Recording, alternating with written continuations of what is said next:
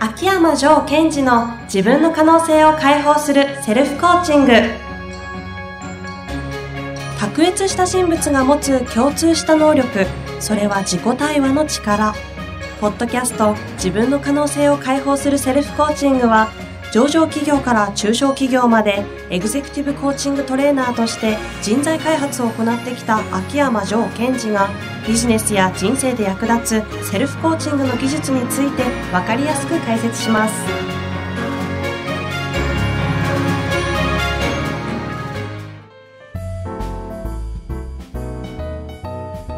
こんにちは、ナビゲーターの遠藤和樹です。秋山城賢治の自分の可能性を解放するセルフコーチング第11回。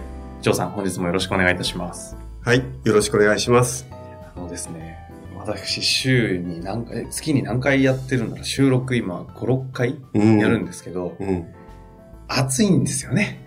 とにかく。はい。エアコンつけれないので、うん皆さん終わった時にはびっしょびっしょになってるというですね、過酷な収録なんですが、今日はジョーさん今日は全然暑そうもなくさっぱりされてますけど。そうですね。こう、エアコンかけられないので暑いということなんですが、もう心の中はこう、涼しげな気持ちになりきってやってます。実際けどなんかそういう話ってあるじゃないですか。この本当に冗談じゃなくて、花粉症をね、その、まあ質問で治すっていうとなんかちょっと危ない話になっちゃいますけど、うんちゃんとしたやり方を取れば治るし、はい。暑いと思ってもその暑い感覚を入れないようなやり方もあるみたいな話って、なんかこの、なんですか、コーチング NLP の世界にはあるらしいと。そうですね。特に私の場合は、こう、生理学をすごい得意としてるので、はい。それはすごい使いますね。生理学。はい。それ、柔道整復師の、あのね、そっちの方も免許持たれてるじゃないですか。はい。その辺もつながるんですか？そうですね。あの、柔道整復師っていわゆる、まあ、接骨院が経営できるうんうん国家資格なんですが、それを持ってるんですけども、その時に生理学を勉強して。すごい面白いなと思って、へでそれが今、あの、仕事にも役に立ってますね。ほうえ、コーチング的なことをする上で？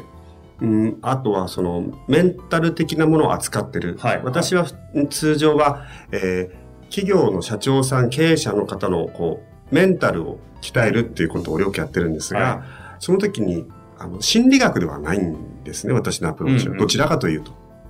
生理学なんですよ。ほ人間という生き物の生理的反応を扱うことによって、メンタルを整えるってことを得意としてるので、こう、なんだろうう。気持ちの問題みたいな扱い方はしてないですね。へえ、そうなんですね。じゃあ、どうやって生理的にやってるのかっていうのは全くわかんないですけど、はい。そうなんだ。あのーこれはすごい面白い話で、はい。い、わゆる、レモンを食べたことある人はレモンを見ると唾液が出るじゃないですか。今もう出てます。うん。それって、生理的反応だと。こういうのをね。はい、はい。で、これはプログラムなんですよ。理論とかではなく法則。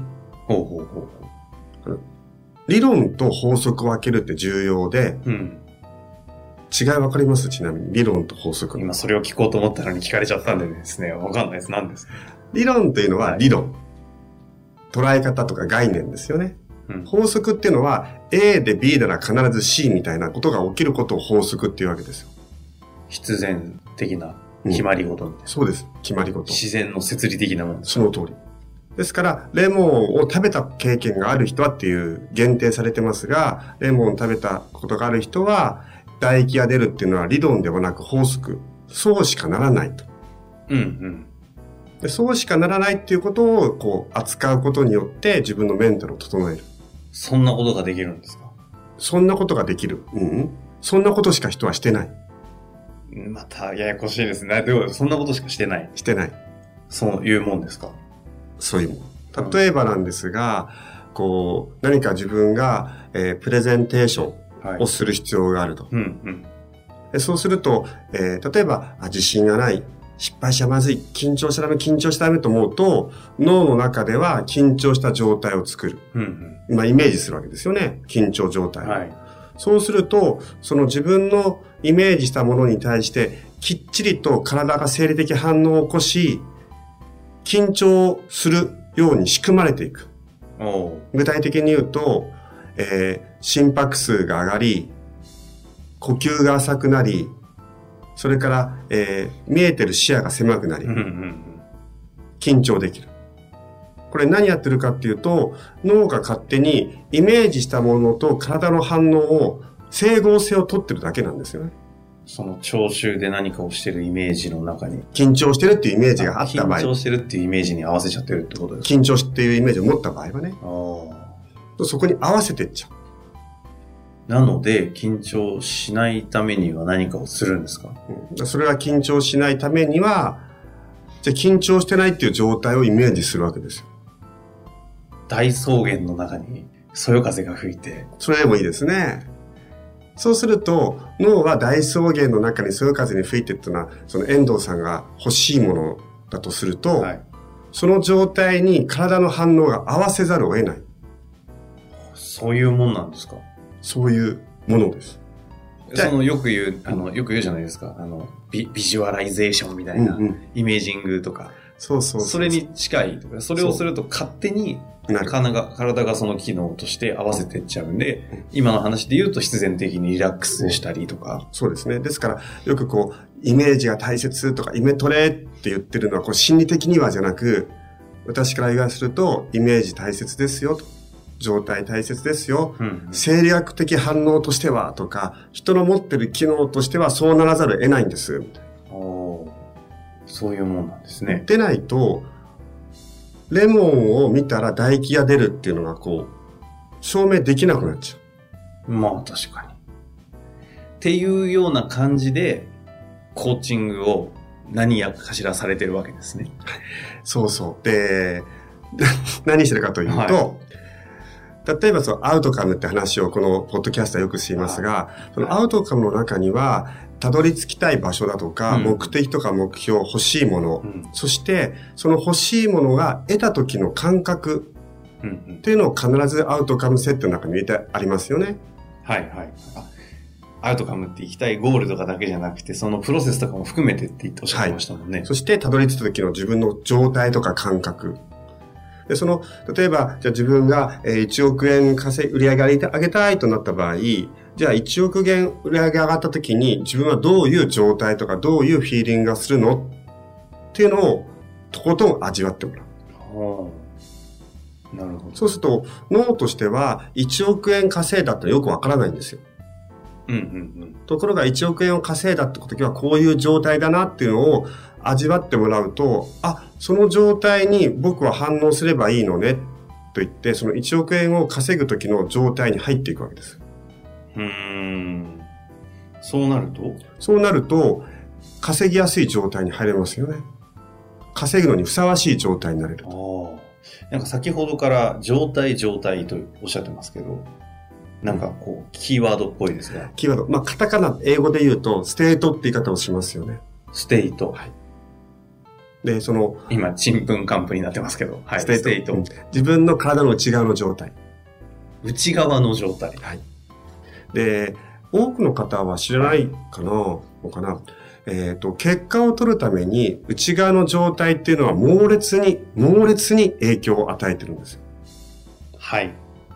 どういうことでしょうか、例えば、うんえー仕事をするときに、はい。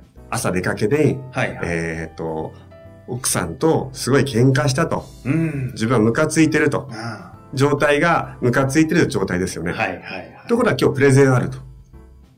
そうするとパフォーマンスが当然落ちますね。落ちますね。今、イメージ、イメージしただけで落ちそうですね。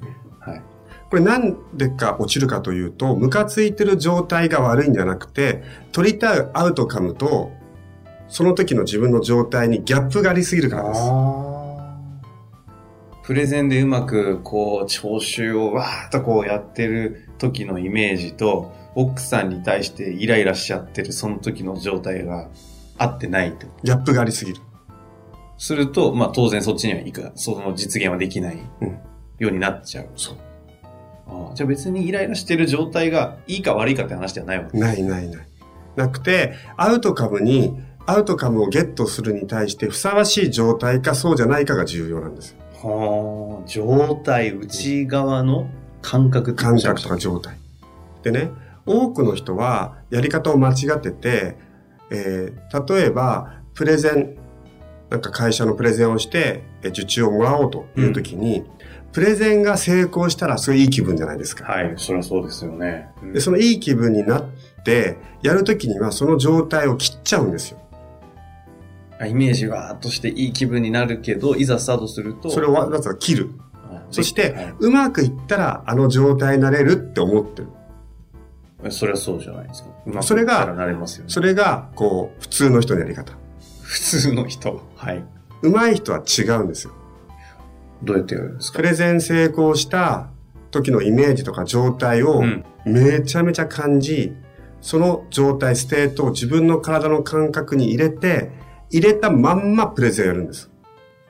あ、じゃあもう成功している時の状状態態で喋っちゃうそうっていうところですか？へえ。そうすると、えっ、と、プレゼンをやり終わって欲しい時の状態と、スタートの状態が一緒なんですね。